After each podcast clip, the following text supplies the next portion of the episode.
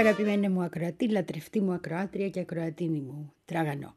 Σήμερα δεν θα είναι μια Παρασκευούλα ζάχαρη. Και δεν θα είναι μια Παρασκευούλα ζάχαρη γιατί είναι μια Παρασκευούλα αφιερωμένη σε εκείνη την μεγάλη στιγμή της ανθρώπινης ιστορίας που λέγεται Λαός του Λένιγκραντ. Όχι πολιορκία του Λένιγκραντ. Λαός του Λένιγκραντ.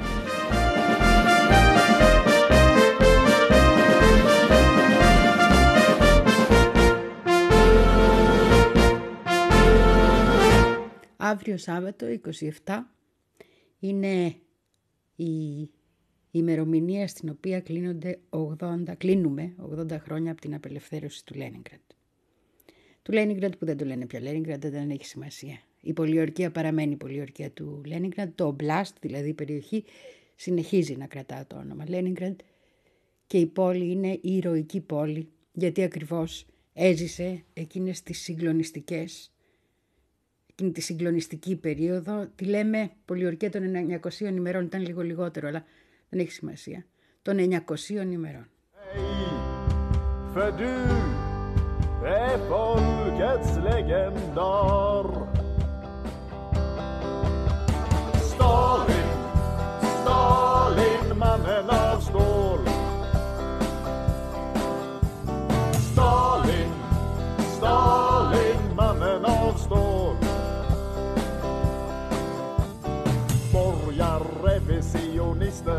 darrar av skräck Lössen är folkets Ακούμε σχετικό τραγούδι των Σουηδών κομμουνιστών της εποχής. Gamle soldat har alltid talat med emfas Oh yeah Spioner och folkförrädare smakar stål Stalin, Stalin, mannen av stål. Stalin, Stalin, mannen av stål. Klasskamp kräver en ledning med kraft och finess. Fascister och opportunister bör behandlas som fläsk Slakthuset ska de skickas med enkel biljett Så rätt För man måste knäcka ägg för att få omelett Stalin, Stalin Οι Γερμανοί είχαν μπει το 41 στην Σοβιετική Ένωση. Είχαν εισβάλει στις 22 Ιουνίου του 41 και κάνανε αυτό που έχει μείνει στην ιστορία με μια δική τους λέξη, το Blitzkrieg. Όρμησαν, κατάφεραν να προχωρήσουν σε πολύ λίγο διάστημα 650 χιλιόμετρα ο στρατός του Τρίτου Ράιχ και να φτάσει στα σύνορα του Λένιγκραντ. Μέσα σε ένα μήνα είχαν περικυκλώσει όλη την πόλη. Είχε μείνει ανοιχτό μόνο ένα πολύ μικρό πέρασμα από τη λίμνη Λαντόγκα. Αυτό που θα γινότανε, θα έμενε στην ιστορία, θα γινότανε γνωστό και θα έμενε στην ιστορία, σαν το πέρασμα της ζωής, ο δρόμος της ζωής. разгорелось пламя у всех народов на виду. Поднялось ленинское знамя, народа твердая рука. Под власть свободы пашни, и только памятью века.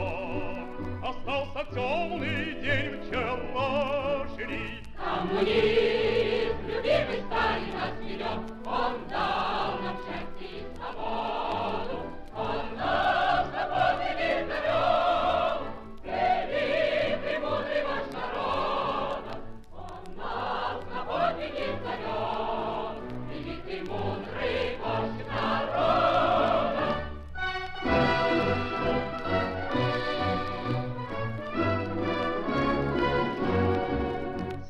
край наш расцветал, Как майским утром сад весенний, Но словно враг на нас напал. Неся стране порабощение, Все как один мы подлялись. На бой по сталинскому зову Сердца отвагою зажглись. Был враг разбит бою суровым,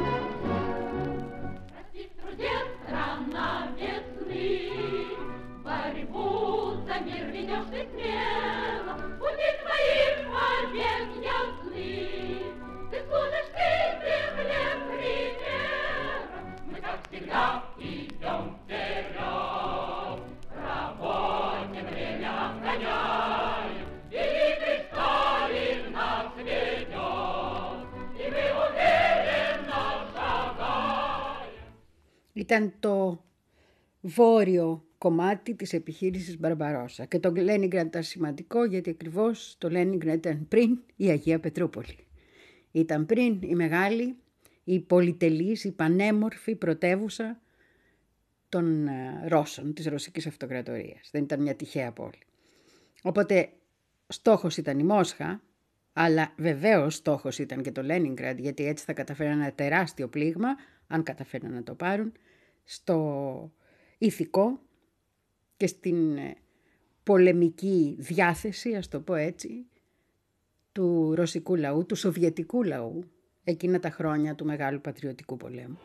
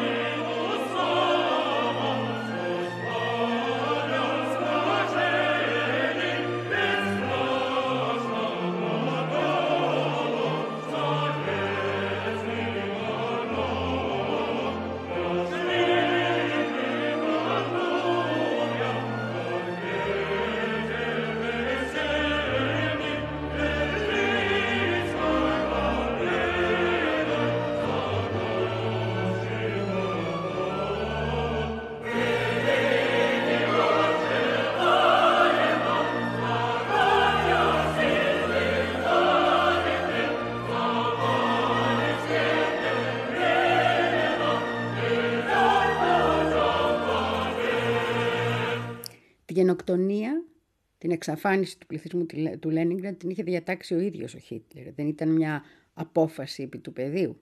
Έπρεπε αυτοί οι Σοβιετικοί να εξαφανιστούν, να μην μείνει τίποτα και όλες αυτές οι περιοχές να γίνουν δώρο στους Φιλανδούς. Οι οποίοι Φιλανδοί ήταν οι δικοί του άνθρωποι στην περιοχή. Ε, και αφού είχαν μπει στον πόλεμο ενάντια στην Σοβιετική Ένωση, ε, να παίρναν και κάποιο δωράκι ρε παιδί μου. Τώρα αν θα πεθαίνανε γι' αυτό Τρία εκατομμύρια άνθρωποι.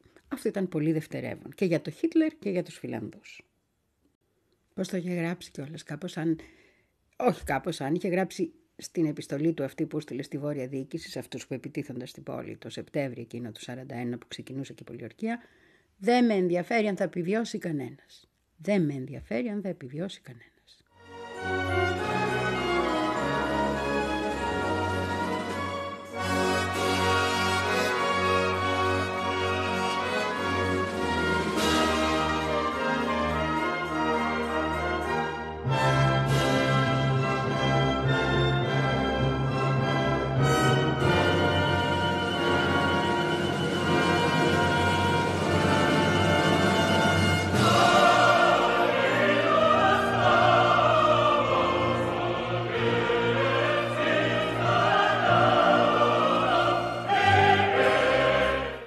Φιλάνδοι δεν εμπλέκονταν απλώς στον ε, πόλεμο υπέρ του Χίτλερ. Είχαν στείλει και στρατό ενάντια στην πόλη. Στο στρατό τον Ναζί, ο οποίος στήθηκε απέναντι ε, πολιόρκησε την πόλη, πήρε μέρος στην ε, επιχείρηση Μπαμπαρόσα. Στις δυνάμεις του άξονα που χτύπησαν τη Σοβιετία ήταν και φιλανδικά στρατεύματα, τα οποία συμμετείχαν από την πρώτη μέρα.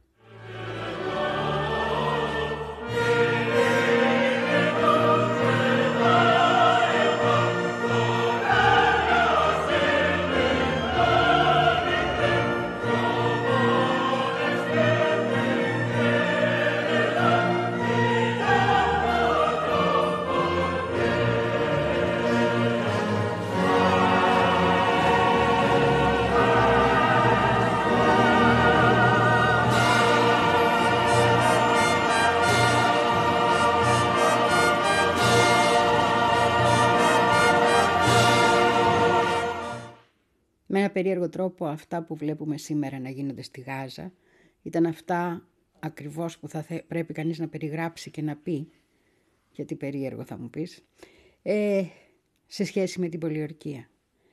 Απλώς τώρα τα βλέπουμε σε συμπίκνωση χρόνου και τώρα τα βλέπουμε στις τηλεοράσεις. Στόχος των Γερμανών να εξαφανίσουν τον τόπιο πληθυσμό. Να μην μείνει Ρώσος. Στόχος των Γερμανών ήταν οι άμαχοι. Με την πείνα, με το κόψιμο του ρεύματος, δεν υπήρχε ρεύμα, δεν υπήρχε νερό, δεν υπήρχαν παροχές, δεν υπήρχαν τρόφιμα, να καταφέρουν να τσακίσουν αυτό το λαό. Το Λένιγκραντ είχε τότε 3 εκατομμύρια κατοίκους. Από αυτούς, οι μισοί και κάτι πέθαναν σε εκείνη την πολιορχία, έχασαν τη ζωή τους. Από την πείνα, από τις κακουχίες, από τις αρρώστιες, από τις δυσκολίες.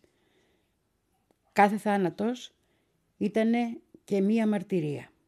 Μία μαρτυρία της δύναμης αυτού του λαού που οι καλλιτέχνες του, η μουσική του, οι ζωγράφοι του, οι ποιητές του κάθε μέρα κρατούσαν το λαό όρθιο, με όποιο τρόπο μπορούσαν.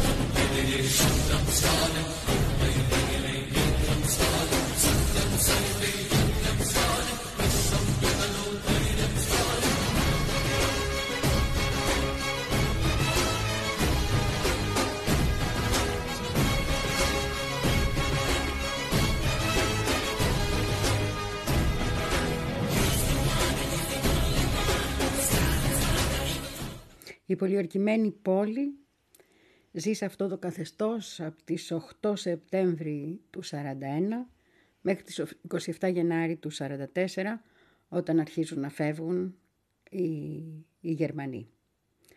Θεωρείται μία από τις πιο καταστροφικές πολιορκίες στην ιστορία της ανθρωπότητας. Ήταν σίγουρα η ακριβότερη όπως τα μετράνε οι οικονομολόγοι και όπως τα μετράμε και σε ζωές, γιατί 1,5 εκατομμύριο άνθρωποι και κάτι δεν είναι λίγοι. Και βεβαίως, και πρέπει να το πούμε αυτό, δεν ε, δικάστηκαν ποτέ οι Γερμανοί για αυτήν. Δεν υπήρξε καμία τιμωρία για κανένα. Δεν, το, δεν μπήκε στην ιστορία καν σαν έγκλημα πολέμου ή ακόμα καλύτερα σαν γενοκτονία. Γιατί στόχος ήταν μέσω της πείνας να πεθάνει ο πληθυσμός του Λένικραντ. Οι άμαχοι. Ο στόχος ήταν οι άμαχοι. Green up to his horns, and he swore by things unholy that he'd make one of his own. So he packed two suitcases full of grief and misery, and he caught the midnight special going down in Germany. Then he mixed his lies and hatred with fire and brimstone. Then the devil sat upon it. That's how Adolf was born. Now Adolf got the notion that he was the master race, and he swore he'd bring new order and put mankind in its place. So he set his scheme in motion and was winning everywhere until he up and got the notion for to keep that Russian bear. Well, now Stalin wasn't stalling when he told the beast of Berlin that he'd never rest contented till they had driven him from the land. So he called the Yanks and English and proceeded to extinguish the Führer and his vermin. This is how it all began. Yep, he kicked that noble Russian, but it wasn't very long before Adolf got suspicious that he had done something wrong. Cause that bear grabbed the Führer and gave him an awful fight. Seventeen months he scrapped the Führer, tooth and claw, day and night. Then that bear smacked the Führer with the mighty armored paw, and Adolf broke all records running backwards to Kharkov. Then Goebbels sent a message to the people everywhere that if they couldn't hit the Führer, God don't hit that Russian bear. Well, now Stalin wasn't stalling when he told the beast of Berlin that he'd never rest contented till they had driven him from the land. So he called the Yanks and English and proceeded to extinguish the Führer and his vermin. This is how it all began. Then this bear calls on his buddy, the noble fighting Yank, and they set the Führer running with their ships and planes and tanks. Not a Führer... Στους κατοίκους του Λένιγκραντ, αυτούς που επιβίωσαν, άρχισε να λέ, άρεσε να λένε μετά, πως το Λένιγκραντ, όχι πως, κάτσε, η Τρία εάλλο, η Ρώμη εάλλο, το Λένιγκραντ δεν πάρθηκε ποτέ. Ήταν βασικός λόγος για το δεν πάρθηκε ποτέ, ότι ήταν ανοιχτή οδός της ζωής. Ήταν ανοιχτός αυτός ο δρόμος ε, ώστε να μπορεί να στέλνει κάποιες προμήθειες, να περνάνε κάποιες προμήθειες από τη Σοβιετική Ένωση μέσα στην πόλη. Δυστυχώς ο δρόμος αυτός κλείνει στις 24 Απριλίου του 1943 και ως τη λύση της πολιορκίας οι κάτοικοι αγωνίζονται χωρίς καμία βοήθεια από πουθενά. Είναι η εποχή που έχουμε μαρτυρίες ακόμη και για πτωματοφαγία για να μπορέσουν κάποιοι να ζήσουν. The Führer and his vermin. This is how it all began. Now the devil he was reading in the good book one day how the Lord created Adam to walk the righteous way, and it made the devil jealous. He turned green up to his horns, and he swore by things unholy that he'd make one of his own. So he packed two suitcases full of grief and misery, and he caught the midnight special going down to Germany.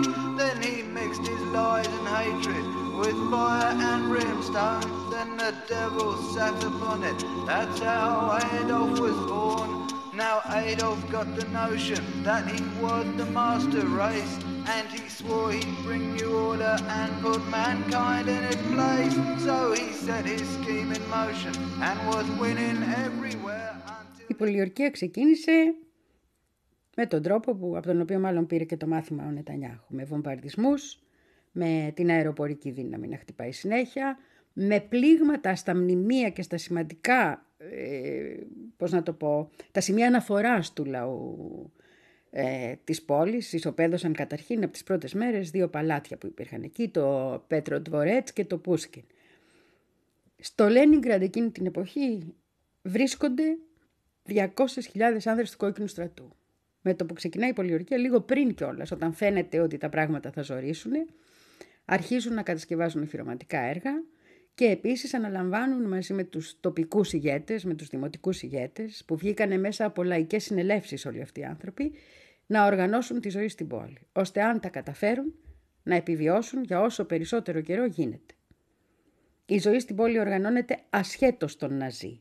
Οργανώνεται με βάση τις αξίες που έχουν αυτοί οι άνθρωποι τότε. Και ίσως γι' αυτό ακριβώς η Πολύ νίκησε. Η Πολύ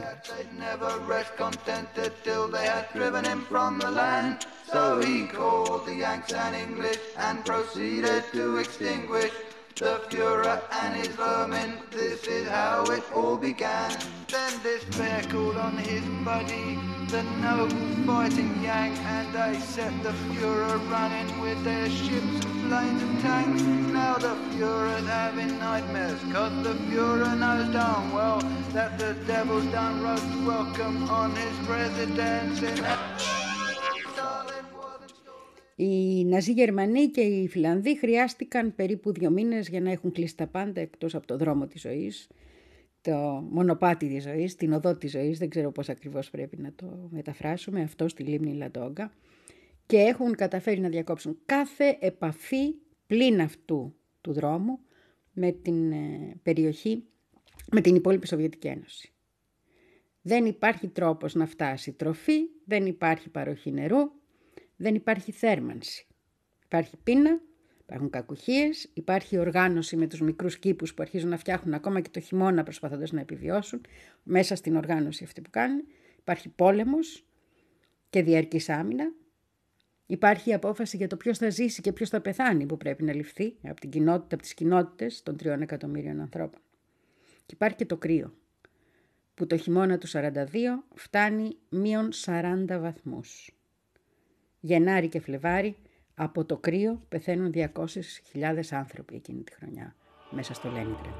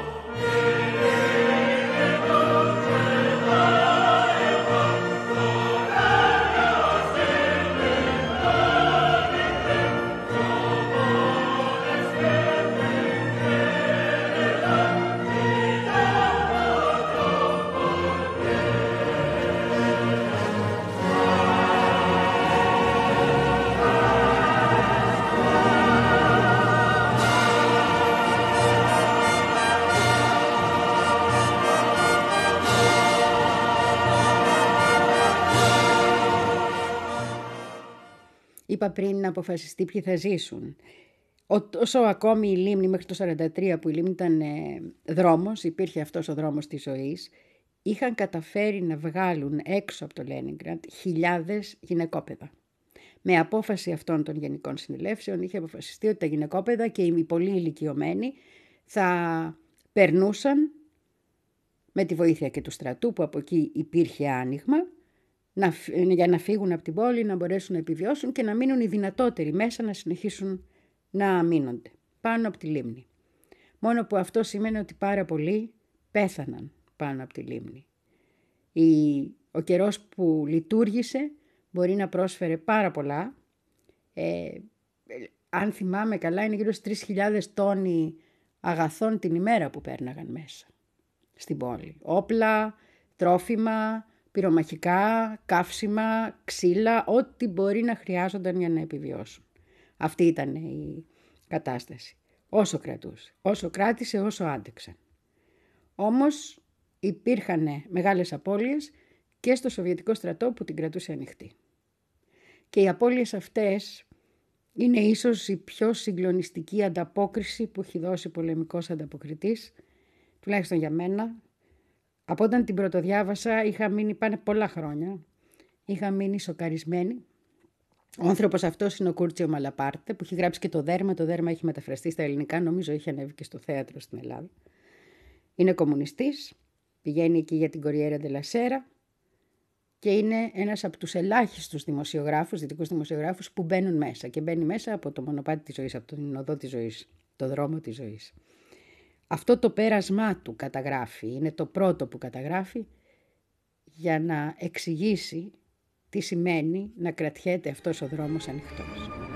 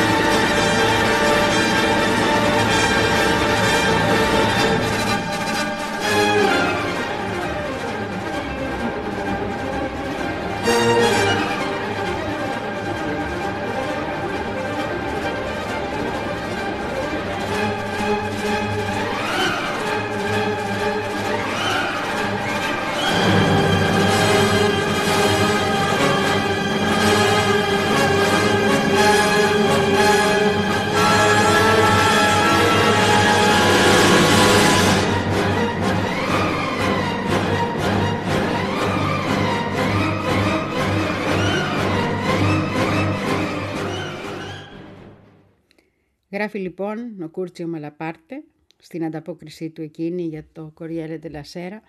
Δεν ξέρω Ιταλικά, το έχω μεταφράσει από τα Αγγλικά. Είναι στο βιβλίο The First Casualty, η πρώτη απώλεια, η πρώτη απώλεια κάθε πολέμου είναι η αλήθεια, του Φίλιπ Νάιτλι, ενός μεγάλου μας δημοσιογράφου δασκάλου. Ε, και είναι ένα συγκλονιστικό κείμενο γιατί είναι η εποχή που ξαναγίνεται με το ίντερνετ με έναν τρόπο πραγματικότητα. Εγώ τη λέω δημοσιογραφία του 30, αλλά ίδια είναι και τότε, που πρέπει με τις λέξεις, αν είναι δυνατόν, να καταφέρεις να περάσεις τα συναισθήματά σου στον αναγνώστη. Γράφει λοιπόν ο Κούρτσιο Μαλαπάρτε. Τυπωμένα στον πάγο, σαν σε διάφανο κρίσταλο, βρίσκονταν κάτω από τα βήματά μου μια σειρά ανθρώπινα πρόσωπα. Μια σειρά γυάλινες μάσκες, ίδιες βυζαντινές εικόνες στη σειρά. Με κοίταζαν. Είχαν χαρφώσει πάνω μου το βλέμμα τους.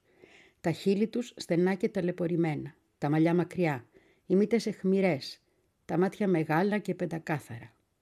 Ήταν οι εικόνες των Σοβιετικών στρατιωτών που είχαν πέσει στην προσπάθειά τους να διαβούν τη λίμνη. Τα άμυρα κορμιά τους, παγιδευμένα στον πάγο όλο το χειμώνα, είχαν παρασυρθεί από τα πρώτα ανοιξιάτικα ρεύματα. Αλλά τα πρόσωπά τους παρέμεναν αποτυπωμένα στον καθαρό πρασινογάλαζο πάγο. Με κοιτούσαν γαλήνιαν κι ήταν λες και προσπαθούσαν να με ακολουθήσουν με το βλέμμα καθώς περπατούσαν.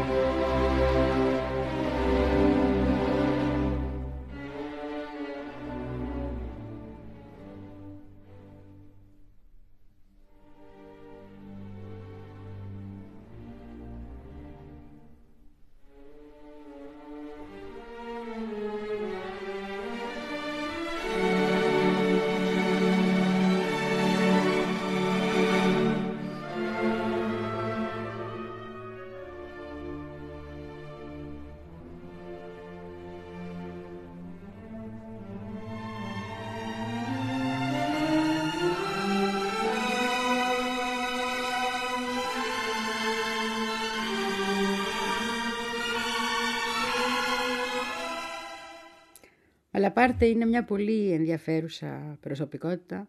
Τον αγαπάω πολύ και τον αγαπάω πολύ γιατί είναι από αυτούς τους υπέροχους ανθρώπους που πέρασαν από το φασισμό στον κομμουνισμό, έκαναν τα μεγάλα άλματα και μάλιστα μέσα στον πόλεμο. Και πέρα από τις υπέροχες ανταποκρίσεις, τις συγκλονιστικές ανταποκρίσεις του από εκείνη την εποχή, μας άφησε και μια παρακαταθήκη ανθρωπιστική τεράστια.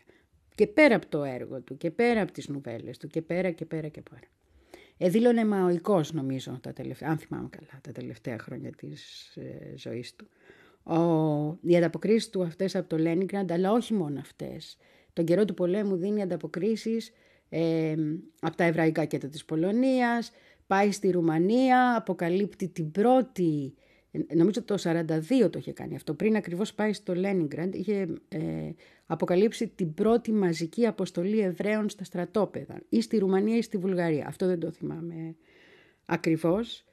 Και ήταν ένας άνθρωπος ο οποίος αφιερώθηκε από εκεί και ύστερα. Η, η νουβέλα του Καπούτ είναι επίσης συγκλονιστική γιατί στηρίζεται σε πολλά από αυτά που είδε. Και ένα τα πράγματα που αγαπάω προσωπικά στο Μαλαπάρτα είναι αυτή η αγάπη του, αυτή, αυτός ο σεβασμός του για τους απλούς ανθρώπους και αυτή η απέχθειά του για τις ελίτ, τις οποίες φωτογραφίζει όπως ήταν στον καιρό του πολέμου, πιο φρικτές από ποτέ. Φωτογραφίζει, καταγράφει. Δεν ήταν φωτογράφος. Ήταν ένας δημοσιογράφος που λέω κι εγώ παλιάς σκοπής.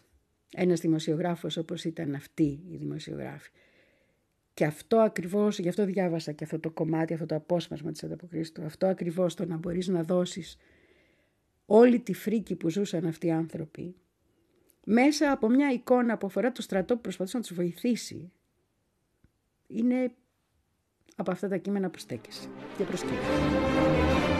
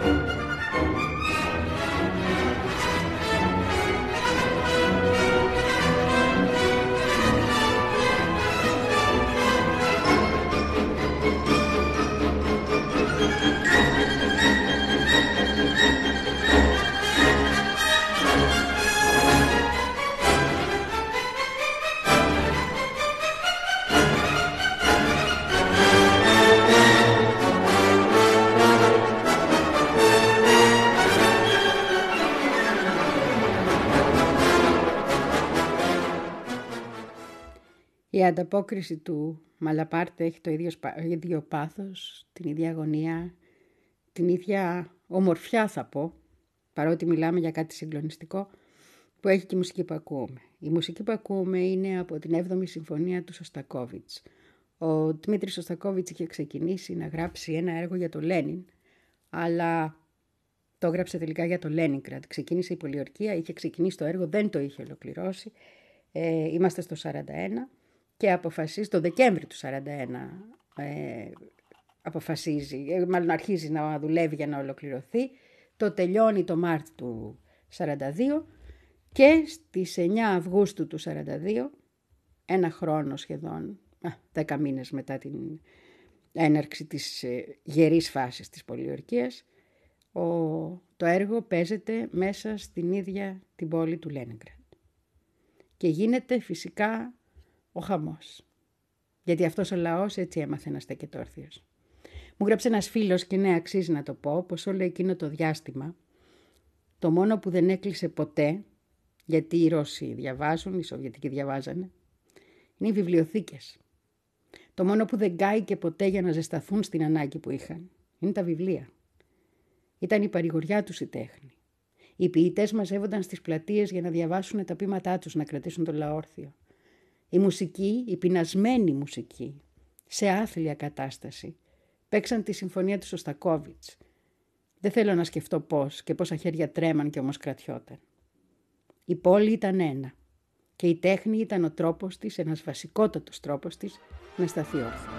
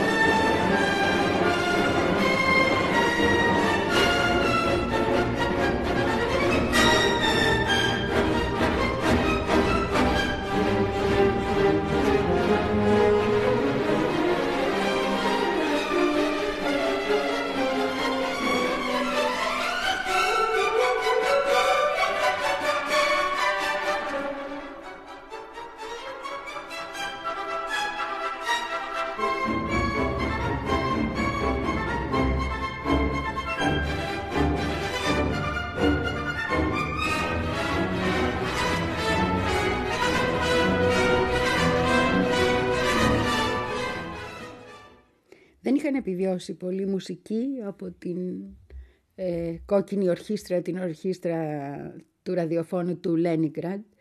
Α, οπότε χρειάστηκε να συμπληρωθεί η ορχήστρα για να παιχθεί το έργο όπως ήταν. Οι πρόβες συνοδεύτηκαν από λιποθυμίες και τρεις θανάτους μουσικών, των πεινασμένων μουσικών. Όμως κατάφεραν να παίξουν το έργο.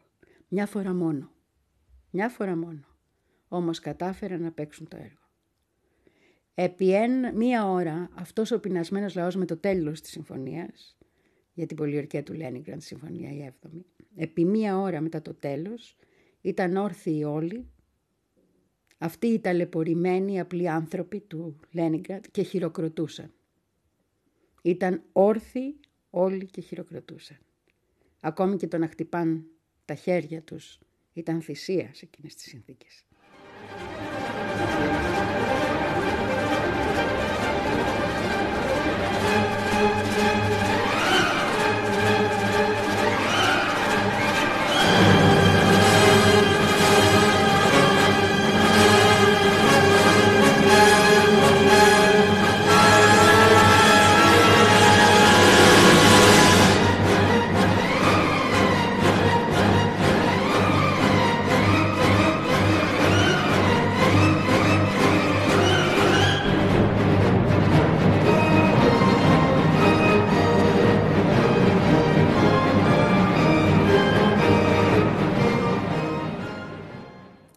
Αυτό. Δεν ήταν μόνο η μουσική, δεν ήταν μόνο το ότι παίχτηκε μια φορά, δεν ήταν μόνο που μια ώρα ολόκληρη ο λαός αυτός χειροκροτούσε. Όλη αυτή η διαδικασία, όλη αυτή η ομορφιά, μέσα σε αυτές τις συνθήκες, η μουσική μεταδιδόταν από μεγάφωνα στραμμένα προς τις γερμανικές δυνάμεις. Την ίδια ώρα ο Σοβιετικός στρατός πραγματοποιούσε, γιατί ήξερε ποια ώρα θα γίνει συναυλία, επίθεση, ώστε να υποχρεώσει τους Γερμανούς να μην κάνουν τίποτα. Να μην μπορούν να χτυπήσουν την ώρα της συναυλίας. Να υποχρεωθούν να ακούσουν. Η, η παράσταση αυτή, η συναυλία αυτή, κρίνεται σε μία από τις σημαντικότερες στιγμές και στην ιστορία της μουσικής γι' αυτό. Θεωρείται μία από τις πιο σημαντικές πολιτικές πράξεις που έκανε ποτέ ε, που ζήσαμε ποτέ στην παγκόσμια τέχνη. Στη δυτική τέχνη έστω, δεν γνωρίζω την υπόλοιπη, αλλά ναι, για τη δυτική τέχνη μιλάμε συνήθως, για την τέχνη των πολιτισμών που γνωρίζουμε. Ο δε α, διευθυντής της ορχήστρας είχε πει τότε ότι με το που τελείωσε η συναυλία τα καταφέραμε να νικήσουμε, να θριαμβεύσουμε πάνω στην άψυχη ναζιστική πολεμική μηχανή κρατώντας βιολιά, κρατώντας βιόλες, κρατώντας τα πνευστά τους, κρατώντας όλα τα όργανα του δικού τους πολέμου, της δικής τους νίκης και της δικής τους επιβίωσης.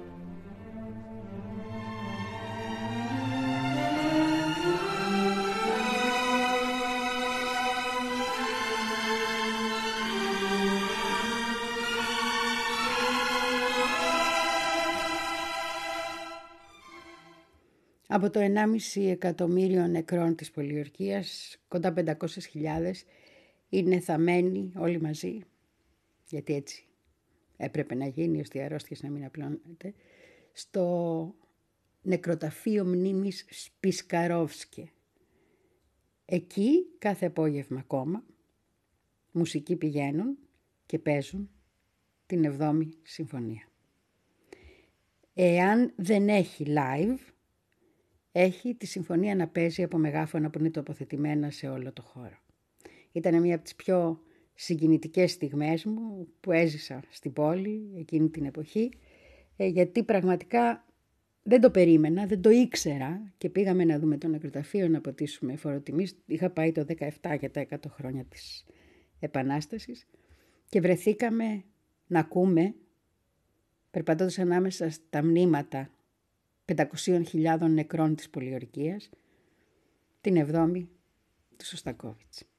Όμως δεν προσέφερε μόνο αυτό η συμφωνία. Ακριβώς αυτή η πράξη του ηρωικού λαού έφτασε στους συμμάχους. Έφτασε σαν μια απόδειξη της γενναιότητας των θυμάτων του αγώνα που έκαναν οι Σοβιετικοί. Εξανθρώπισε τους Σοβιετικούς στα μάτια τους και ειδικά το λαό του Λένιγκραντ, γιατί μην ξεχνάς ότι μιλάμε για μια εποχή που ο κομμουνισμός θεωρούνταν στη Δύση το πιο κακό που μπορεί να σου συμβεί. Έτσι, οι, οι σχέσεις ήταν πάρα πολύ κακές. Αλλά μετά στον πόλεμο άλλαξε αυτό και ξαφνικά η όλη δράση, το γεγονός ότι ο Σωστακόβιτς ήταν μέσα στην πόλη, έγραψε το μεγαλύτερο κομμάτι της συμφωνίας όντας μέσα στην πόλη. Το γεγονός ότι υπήρχαν αυτοί οι μουσικοί συνθήκες που υπήρχαν, ότι το ακούσαν οι Γερμανοί, όλα αυτά άρχισαν να βγαίνουν προς τα έξω και έγινε σύμβολο. Και όχι μόνο έγινε σύμβολο, όταν χρειαζόταν να μαζευτούν χρήματα για πολεμικές προσπάθειες, για λαούς, για, για, για, για, για στην ε, Αμερική, στην Αγγλία, παντού όπου γινόταν τέτοιες ενέργειες, κυρίως στην Αμερική, ήταν το βασικό μουσικό κομμάτι που ακούγονταν. Ήταν αυτό με το οποίο οι, οι, πώς να το πω, οι άνθρωποι που οργάνωναν αυτές τις προσπάθειες ήξεραν ότι θα συγκινήσουν σίγουρα το λαό, τους ανθρώπους που πήγαιναν και θα ανοίξουν τα πορτοφόλια.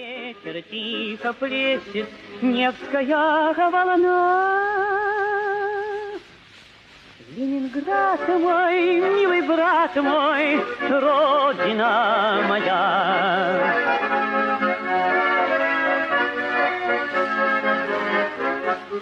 Знаю, знаю, гремит канонада Там, где мы проходили с тобой. Под разрывы немецких снарядов Наша молодость вышла на бой. Но не страшна и смерти блокада И пройдет словно песенка вновь по вечерним садам Ленинграда Нерушимая наша любовь. Там под вечер тихо плещет Невская волна. Ленинград мой, милый брат мой, Родина моя.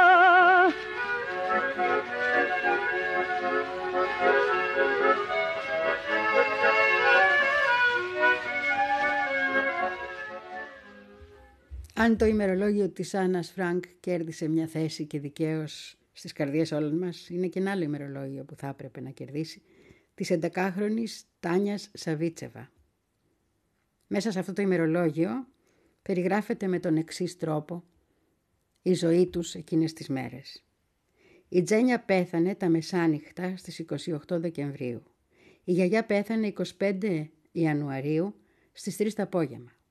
Ο Λέκα πέθανε στις 5 Μαρτίου στις 5 το απόγευμα. Όλοι οι Σάβιτσεφ είναι νεκροί. Όλοι είναι νεκροί. Τώρα η Τάνια είναι μόνη της. Σαβίτσεβα. Μιλούσε για την οικογένειά της.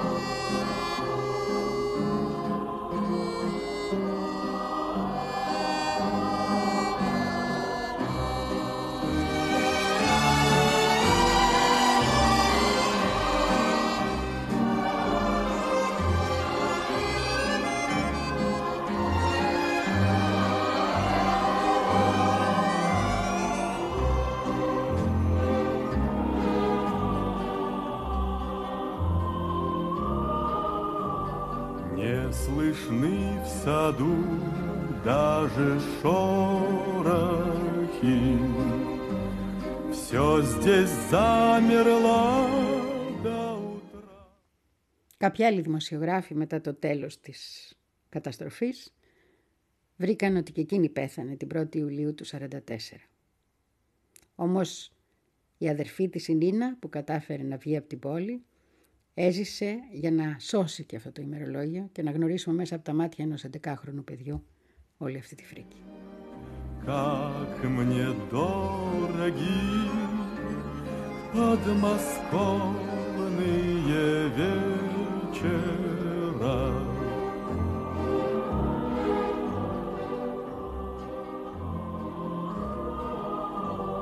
Речка движется и не движется,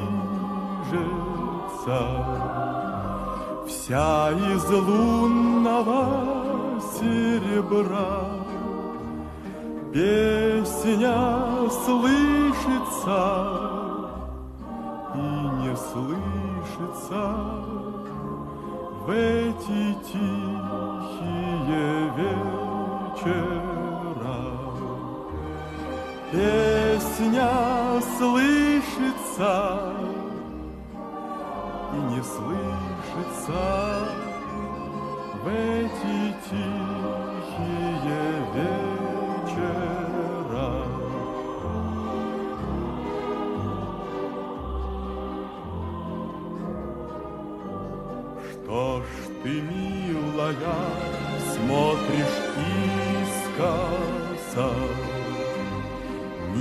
Низко голову наклоня, Трудно высказать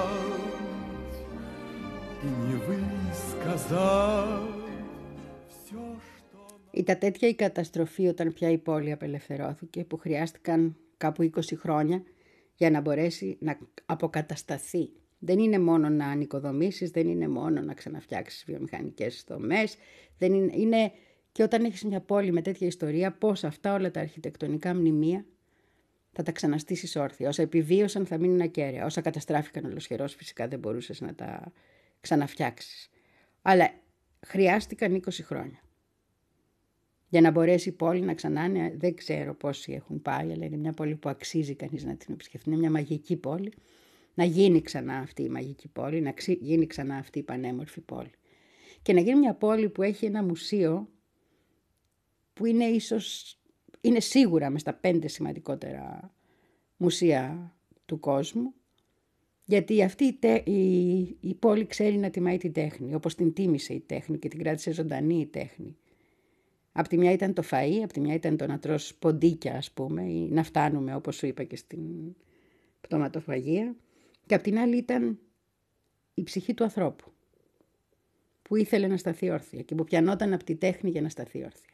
Την ίδια ώρα να είσαι στην πιο εξευτελιστική και στην πιο ηρωική κατάσταση που μπορεί να είναι ο άνθρωπος.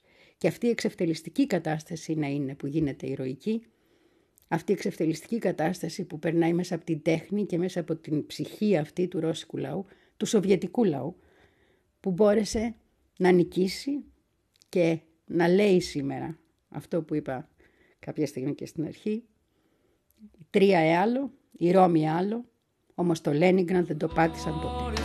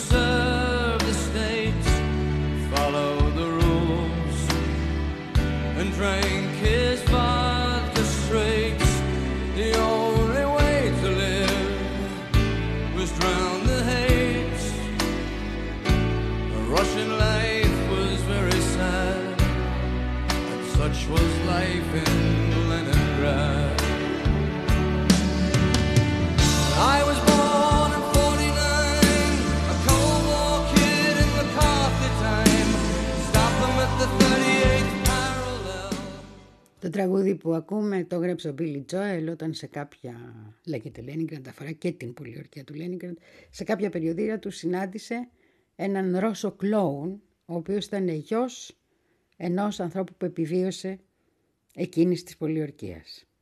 Συγκρίνει τις δύο χώρες και την αντιμετώπιση των πραγμάτων όπως τα έζησε σε, μέσα από τα λόγια αυτού του ξένου.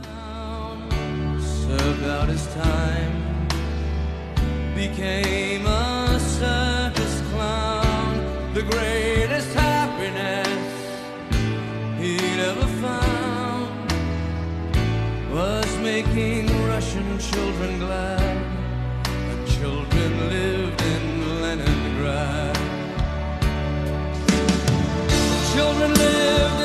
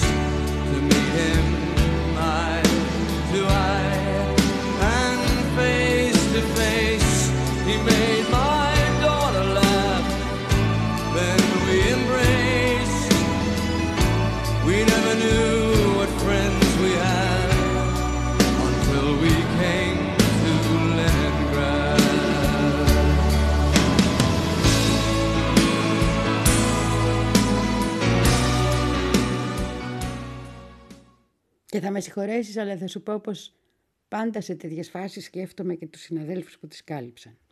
Και τι σημαίνει να καλύπτεις κάτι τέτοιο. Τι κάνει ένας άνθρωπος που έχει ζήσει και έχει δει, γιατί το σκέφτομαι και πρέπει να στο πω και αυτό, αυτά που είδε ο Κούρτσιο Μαλαπάρτε. Τι κάνει ένας άνθρωπος που έχει ζήσει όλη αυτή τη φρίκη, την έχει καλύψει, την έχει μοιραστεί. Όταν ήρθε η Ειρήνη, είχε αγοράσει ένα σπίτι στο Κάπρι. Τότε δεν ήταν έτσι πανάκριβα. Σήμερα αυτό το σπίτι είναι αρχιτεκτονικό μνημείο πραγματικά. Και του άρεσε πάρα πολύ όταν είχε λιακάδα. Να ανεβαίνει στην ταράτσα με το ποδήλατό του, γυμνός και να κόβει βόλτες για να τον ζεσταίνει ο ήλιος. Όλοι οι γείτονες φυσικά τον λέγανε τρελό. Όμως μόνο έτσι μπορούσε ακόμα να χαμογελάει. Είναι. Сочинят и воплотят. Все в традиции глубинной И Ростех развил успех. Наша русская дубина в памяти Живее всех.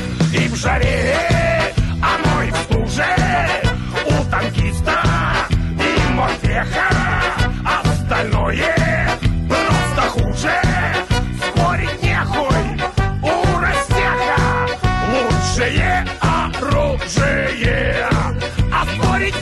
нехуй У Ростеха Лучшее Τιμή λοιπόν στη μνήμη αυτών των υπέροχων ανθρώπων, πολλοί από τους οποίους μετά, επειδή ακριβώς ήταν τόσο μεγάλοι ήρωες, κυνηγήθηκαν και από το Στάλιν, υπήρξαν τρομερές συγκρούσεις.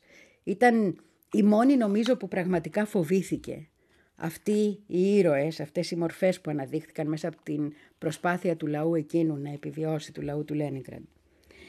Οι... τα 80 χρόνια θα πρέπει να τιμώνται σε όλο τον κόσμο. Δεν τιμώνται. Ζούμε περίεργους καιρούς. Καλό Σαββατοκύριακο.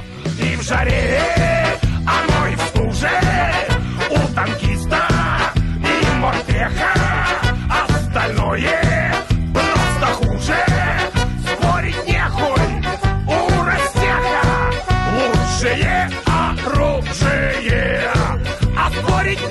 нехуй у Ростеха Лучшее оружие. И в жаре, оно и в стуже У танкиста и морпеха. Остальное просто хуже. Спорить нехуй у Ростеха Лучшее оружие. А спорить нехуй у Ростеха Лучшее, лучшие, лучшие оружие.